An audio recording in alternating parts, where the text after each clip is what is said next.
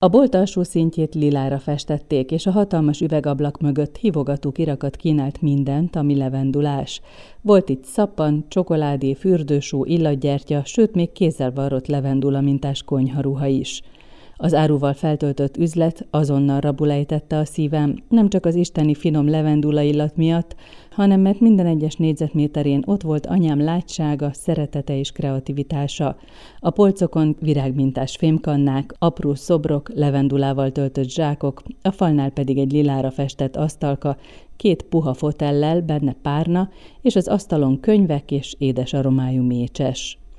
Apró bolt a sétányon, ez a címe Hidasi Judit új regényének, amelynek tengeren túlról hazatelepülő főhőse Éva meglepetten ismerkedik anyja üzletével, aztán megtudja, hogy néhány hétig itt is kell majd laknia a Balatonparti bolt emeletén. Évát megrohanják fiatalkori emlékei, sőt, egykori barátnői és a fiú, akibe valamikor szerelmes volt, rögtön élete részeivé válnak. Induljon ez az interjú Hidasi Judit íróval, a levendula illatú üzlettől, hogy létezik a valóságban. Fizikailag nem, igazából csak elképzeltem, hogy én milyen helyen csinálnék üzletet, hogyha egyszer csinálnék egy üzletet.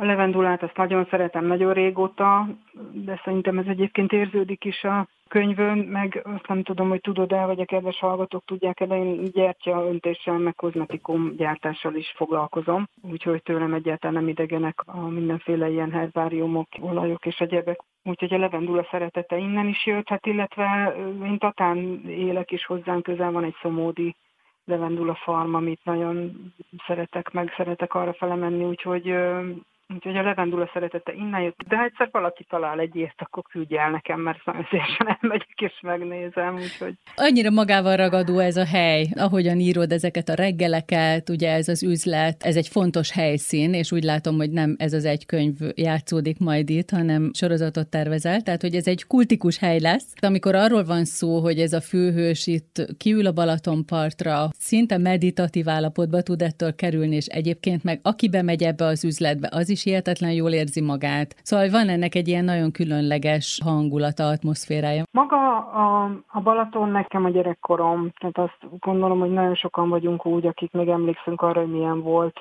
akkor, amikor még szabad strandok voltak, le lehetett menni tényleg az ember random fölült akár a vonatra vagy a buszra, nek nem volt autónk, és édesanyám kaposvári születésű, úgyhogy nincs olyan messze, sokat jártunk le, de szerintem, hogyha kimondom azt, hogy balatoni stég, vagy kimondom azt, hogy balatoni nádas, vagy lángos, vagy fagylalt, akkor, akkor mindenkiben elindul egy olyan kép, vagy egy olyan hangulat, amivel ezt fel tudja idézni. Ez, ez egy ilyen generációs emlékhalmaz, amiből mindannyian táplálkozunk, hát én is. És amikor készültem a könyvre, vagy megszületett ennek a gondolata, akkor egy olyan helyet szerettem volna kitalálni, ahol tényleg a főhős egy nagyon zaklatott párkapcsolat után, évek után egyszerűen csak hazatalál. Tehát, hogyha azt mondod, hogy, hogy érződik itt a harmónia, meg érződik az, hogy itt, itt milyen jó lenni, akkor örül a írói nem, mert akkor sikerült úgy megírni ezt, ahogy én tényleg szerettem volna, hogy ő neki ez a hazatérés, ez otthona,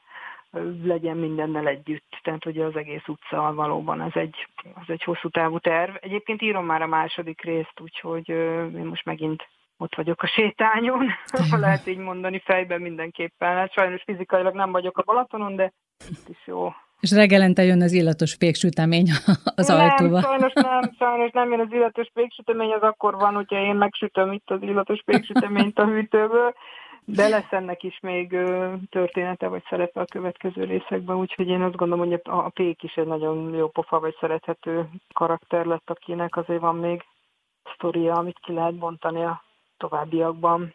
Igen, a, a kicsit komolynak, vagy kicsit komornak látszó lacipék, aki mindig rendületlenül hozza a péksüteményt reggelente, és olyan szerethető már az első találkozás után. Hát, de kicsit mogorva, igen, uh-huh. de azért, azért azt tudjuk, hogy a mogorva embereknek mindig van valami jó sztoriuk, hogy mitől ilyenek.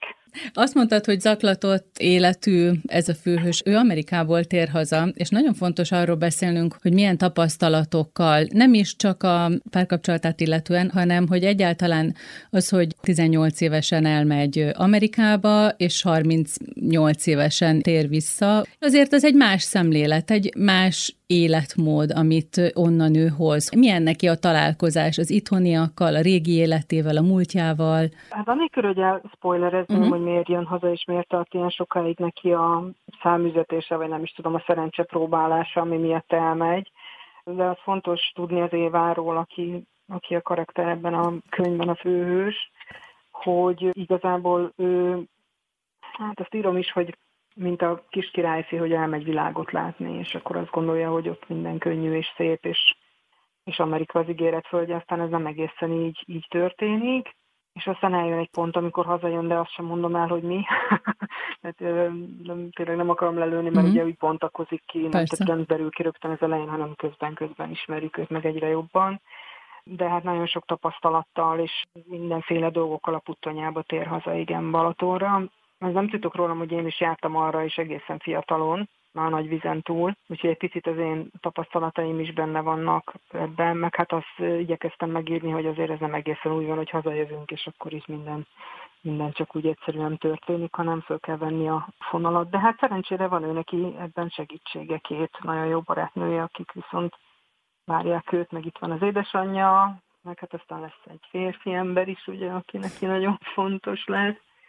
Úgyhogy igazából egy olyan szituációban találja magát, ahol több a segítség, mint a hátráltatás, és ez fontos, mhm. fontos üzenet a könyvnek, hogy segítsük egymást inkább, mint hátráltassuk, ha már lehet választani. És Éva történetében lesz még annak jelentősége, hogy ő az előző húsz évet külföldön töltötte, és ilyen nagyon más kultúrában? Ezt azért is kérdezem meg, például a történet vége felé van egy mondat azzal kapcsolatban, hogy ő ott kint megtanulta, hogy csak azzal foglalkozzon, amin tudna változtatni. Amin nem tud, az, amin nem foglalkozik. Hogy ezek a magyar sajátosságok, amik ugye így rátelepszenek rögtön, ahogy hazaér, hogy mindenki mindenről tudni akar, plegykák indulnak, stb., hogy arra ő vállat van. És azon gondolkodtam, hogy ez egy nagyon jó kiinduló pont lehet, hogy a szemlélete kapcsán más is előbukkan majd a történetben, ami jól jön neki, hogy nem itt szocializálódott. Hát abból a szempontból mindenképpen érdekes az ő története, hogy ö, szeretném a második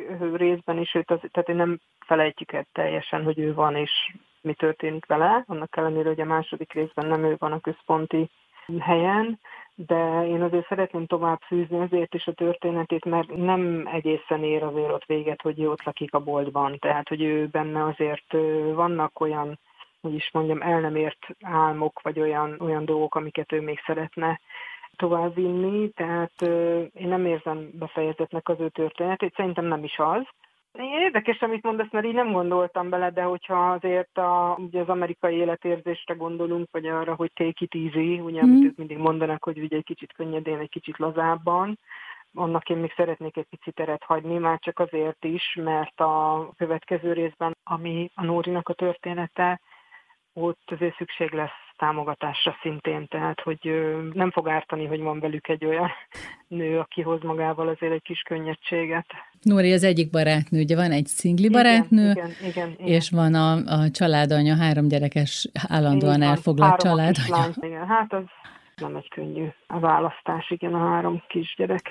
Engem minden könyvben érdekelnek a női sorsok, tehát hogyha megnézzük a korábbi könyveimet, mindig ilyen erős nőkkel, tehát nem is konkrétan újra kezdők, mint ugye ebben a sorozatban, de, de engem nagyon, nagyon érdekel most az, ami így történik a 2020-as években a nőkkel Magyarországon, szerintem azért ez izgalmas, nem szakemberként, hanem mint íróként értem ezt, tehát hogy nem szociológusként, hanem, hanem íróként, de hát én is nyitott szemmel járok, tehát én is látom, hogy hogy annyira más női sorsok vannak, izgalmas helyzetek, függetlenül attól, hogy ki az, aki traumatizált, és miben traumatizált, hogy mit kell feldolgozni, de hát azért az sem egy unalmas szitu, hogy mondjuk a Nóri hogy került oda, hogy 38 évesen tök csinos filigrán csajsz, és nincs párja. Tehát ez ki kell fejteni, vagy ezzel foglalkozni kell, és ez engem nagyon érdekel, tehát ez lesz a következő rész.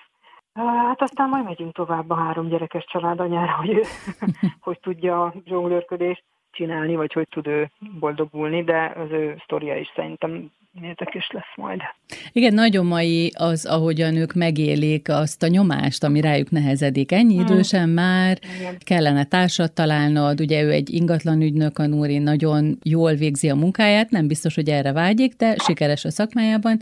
Hmm. De a másik két barátnő is érzi ezt a fajta nyomást, azért mindenki úgy érzi, hogy beleszólhat egy nő életébe, hogy hol kéne már tartania, és hogyha nem ott akar, vagy nem úgy sikerült, érezze rosszul magát az egész sorozatnak alapvetően ez volt nálam a kiinduló pontja, hogy egy picit elegem lett abból a nyomásból, ami alatt a, a nők folyamatosan vannak. Tehát, hogy aki tényleg nagyon tudatosan nem tud azzal foglalkozni, hogy ez lerázza magáról, vagy legalábbis függetlenítse magát a, a mindenféle nyomások, tehát most itt elkezdhetnénk a média, a szocmédia, az, az egész társadalom minden, tehát amin most keresztül megyünk, az biztos, hogy nagyon, nagyon szorongó életet él, és biztos, hogy nem egy jó út ez, hogy folyamatosan azzal foglalkozunk mi nők, hogy mit gondolnak rólunk mások. Nem azt mondom, hogy feltétlenül magas sarkú cipőbe végig kell gyalogolni, és le kell fütyülni magasról mindent, de az egy nagyon fontos tanulsága, és ezt csak magamról is tudom, hogy az én életemnek, amikor eljutottam arra pontra, hogy na jó, akkor most ezt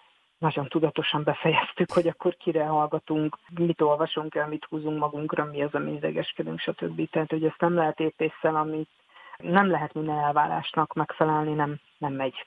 Szerintem aki errefele indul, az nagyon rossz irányba jár, tehát hogy, hogy kell sokkal tudatosabban szűrni szerintem ezeket a dolgokat. Anélkül tényleg, hogy elspoilereznénk, de ez egy uh-huh. érdekes probléma a regényedben. Milyen reflexek alakulnak ki abban, akár a kapcsolat elmúltával is, aki egy manipulátorral kell, hogy éljen, akinek a szerelméről kiderül, hogy csak saját magát szereti, őt nem annyira. Ugye ez egy ilyen kortünet, ez a narcisztikussal élni és tőle megszabadulni és szerintem a regényedet olvasva sokan magukra ismernek. Milyen utóhatásai vannak, milyen reflexek alakulnak ki egy nőben, akár hogyha egy ilyen férfival élt? Hát szerintem egy ö, most teljesen függetlenül attól, hogy narcisztikus ember, tehát a szerelmes párunk, tehát effektív, akivel kapcsolatban vagyunk, vagy esetleg egy barát, vagy egy kollega is lehet, tehát nagyon meg tudja keseríteni az ember életét, és az első lépés, hogy ezt föl kell ismerni, és amikor ezt felismertük, hogy ez a helyzet, akkor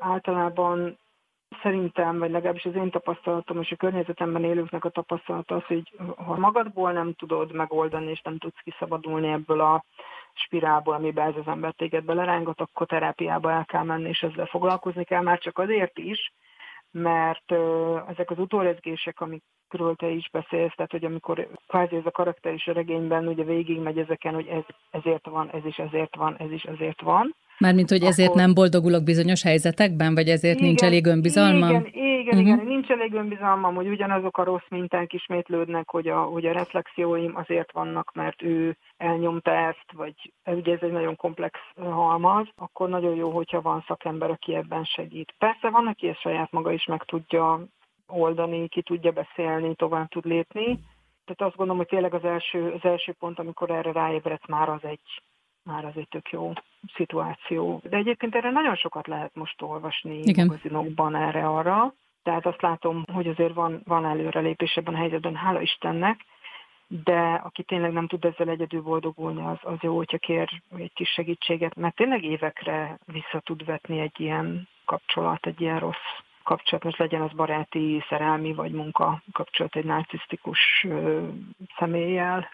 Nagyon izgalmas alakja a regényednek az Éva anyja. Milyen volt az ő kapcsolatuk, amikor még itthon volt Éva, amikor még kislány volt, meg aztán már nagykamasz, mielőtt útra kelt, és elment Amerikába, és hogyan tér most haza, szóval, hogy hogyan gondol az ő kapcsolatukra, azért sok évig nem beszéltek, és volt mitől tartania.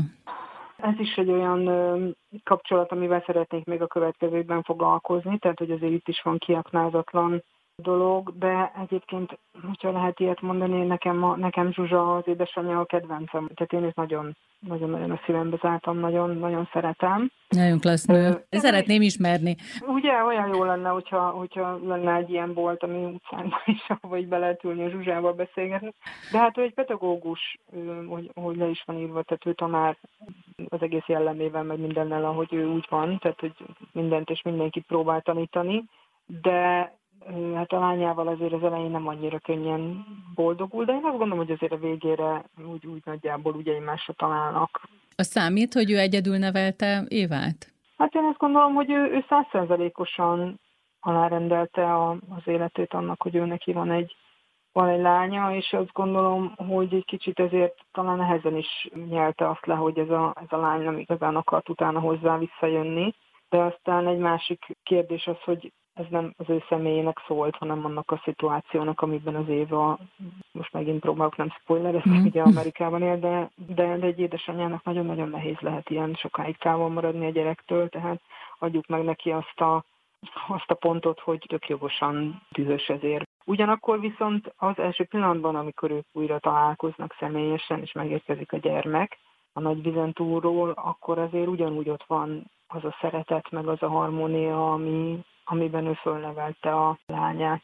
Ez az anya vagánynőnek tűnik, de farmer, póló, rövid haj, csinos, fiatalos, dinamikus, és úgy tűnik, hogyha a többi nővel összevetjük, nő alakkal, vagy akár az összes többi szereplővel, aki a regényedben megjelenik, hogy ő az, aki igazán képes tenni is az álmaiért. Tehát, hogyha valamihez tehetsége van, vagy valamiben lehetőséget lát, azt ő nem malogatja, megteszi, amit meg lehet. Igen, de hogyha, hogyha megfigyeled, akkor a Tamás, ugye, aki a férfi szereplő, ő ugyanilyen. Uh-huh. Tehát, hogy ők, ők nem véletlenül értik meg egymást.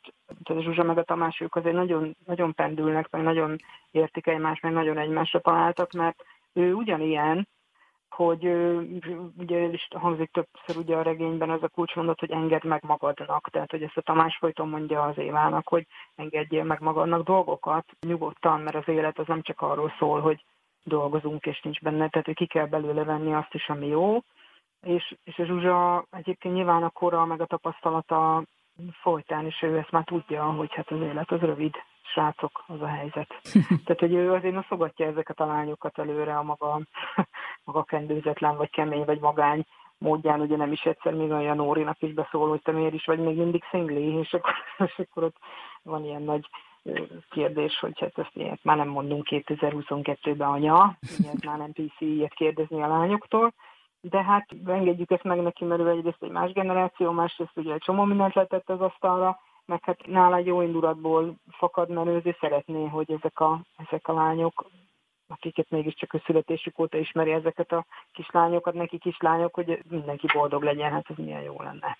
Ez a jó Tamásban, hogy ő tényleg szabadon gondolkodik, pedig hát elég sok korlát van körülötte is, szóval, hogy meg kell felelnie több helyre, és hát ez elég nyomasztó neki. Azért nem olyan felhőtlen az ő élete, mint ahogyan elsőre gondolnánk. Hát ez a végére kiderül, mm-hmm. hogy ez neki is van a tányérján. Én egyébként őt nagyon, nagyon szeretem, tehát ő az egyik kedvenc férfi karakterem, akit így valaha leírtam, meg az, ő szerelmüket is nagyon szeretem, mert így valahogy egy olyan egymásra találás van az Éva meg a Tamás között, ami nagyon tiszta és nagyon őszinte, és, és nagyon sokszor mondják is egymásnak, hogy de tényleg mond, hogy mit gondolsz. És ez milyen jó lenne, hogyha tényleg ilyen kapcsolatok lennének most, nem, hogy nem kellene sakkozni, igen, szóval Tamásnak is van feldolgozni valója, de hát majd odaérnek egymáshoz, ő, ő, ő is vissza fog köszönni a további részekben. Hiszel abban, hogy azok a szerelmek, vagy azok az érzelmek, amelyek ilyen gimnáziumi korra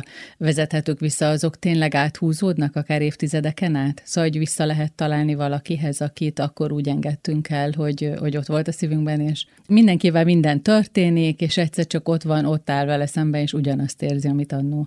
Szerintem van ilyen. Ismerek egyébként a környezetemben olyan párt, akik gimnázium óta együtt vannak, és, mhm. és még mindig nagyon szép kapcsolatuk van. És ismerek olyat is, akik érettségi találkozón, hát nem a 20 hanem a 30 valahányadikon találtak egymásra, miután már mind a kettő elvált, vagy nem is tudom, szabad volt, vagy elérhető, uh-huh. tehát ilyet is ismerek. Azt gondolom egyébként, hogy a gimnáziumi évek azok, azokban van valami ilyen varázslatos, mert az egy olyan jó kamasznak lenni, meg olyan tehát az az utolsó lépés még a, a felnőtti válás előtt, amikor még tényleg mindent lehet, és mindent szabad, és szabadság, és jaj, de jó. Vagy legalábbis én így emlékszem sajátomra. Uh-huh. És aztán elképzelhető, hogy vannak olyan szerelmek, amiket ki kell várni. Én örültem, hogy ez így, így eszembe jutott, de arra nagyon törekedtünk a szerkesztőmmel a Bettivel, hogy rögtön az elejétől, tehát már a, az első fejezet előtti epilógus részben is legyen egy olyan érzése az embernek, hogy hát igen, ennek a fiúnak, meg ennek a lánynak meg lesz dolga egymással. Én szerettem ezt így megírni, hogy rajtuk kívülálló okok persze vannak, amik ugye kellenek a regénybe, hogy kicsit izgalmas legyen, vagy bonyolult legyen, de hogy ők ketten gyakorlatilag a nulladik kilométertől azt érezték, hogy, hogy akkor ez itt most megvan, és akkor rendben van, és az így oké. Okay ez a kapcsolat. Ami szintén kortünet, és amivel megint nagyon sokan foglalkoznak, az anyagi különbség. Például az Éva a gyerekkorában ezt, hogy őt anyukája egyedül neveli, és nem túl tehetősek, viszont ott a városban a Tamás szülei meg hihetetlen gazdagok, és hogy tulajdonképpen ez a különbség, ez most még erőteljesebb lett a mai korban, amikor újra találkoznak. Ez nagyon, nagyon érdekes téma nekem. Amikor a rendszerváltás megtörtént, akkor volt egy ilyen, tehát én gyerekkoromban, kiskamaszkoromban úgy emlékszem, hogy akkor kezdett el ez a új gazdagok. Akkor mondták egymás, hogy na hát ők, ő nekik nagyon jól megy, ők ilyen új gazdagok, és akkor lehet kinőttek egy ilyen-olyan házak nálunk is a hegyen, és akkor tudtuk, hogy ő nekik nagyon jól megy. Mi gyerekként ezzel nem foglalkoztunk. Tehát én azt gondolom, hogy ez inkább akkor is a felnőtteket foglalkoztatta. Én gyerekként azt láttam, hogy nekünk nem volt autónk, az XY-nak meg volt, és akkor ők jártak nyaralni, mi meg nem jártunk. Tehát ők jártak külföldön, mi meg nem. Tehát körülbelül ennyi, ennyiben merült ki. Én azt gondolom, hogy a mostani kamaszoknak ez sokkal, sokkal, sokkal élesebben benne van az életében már, ami nem, nem annyira jó. Tehát, hogy én is látom a kisfiamon, ő általános iskolába jár, hogy van, van olyan gyerek, akinek bizony mindent megvesznek a szülei, hát ő nem ilyen más miatt sem, tehát hogy nem, nem viszünk ebbe a mindent a gyereknek című történetben, de, de biztos, hogy, hogy van olyan szülő, aki úgy kompenzál, vagy nem ér rá, és akkor inkább ezt is megvesz, azt is megvesz, és a tinédzsereknél ugye a falkaszellem sokkal jobban jelen van már, meg ott meg biztos vagyok benne, hogy sokkal jobban megnézik, hogy akkor kinek van-e most menő, mhm. ez az, amaz. És a regényben is ez visszaköszön, hogy bizony az Éva emlékszik azokra a gyerekkori élményeire, hogy akkor ki volt a gazdag lány, ő meg nem volt az. Hát, hogy ő, őt nyilván egy egyedülálló anyuka nevelte egy lakótelepi lakásba, és akkor ő, ő nem tartozott abba a klikbe, amiben mondjuk a Tamás tartozott, amikor fiatalok voltak. Még egy kérdésem van, hogy a levendulás kávét kipróbálja-e az ember? Volt egy ilyen posztom nem olyan régen a Facebook oldalamon, ahol elmeséltem, hogy, hogy a levendulás kávé ötlete onnan jött, hogy tényleg van egy magyar manufaktúra, aki ilyen levendula szirupot készít. Nagyon jó lesz tőle a kávé, és úgy gondoltam, hogy hát ez milyen jó pofa, hogy akkor ezt beleírjuk a könyvbe. Annyit sugok, hogy kóstold meg először, és csak utána tegyél bele cukrot, mert azért ez szirup. Én nekem egyébként most is van itthon, úgyhogy én jegesen is szeretem a levendulás kávészirupos kávémat, úgyhogy ajánlom, nagyon finom. Hidasi Judit íróval beszélgettünk Apróbolt a sétányon című könyvéről, ami az Álomgyár kiadó gondozásában jelent meg.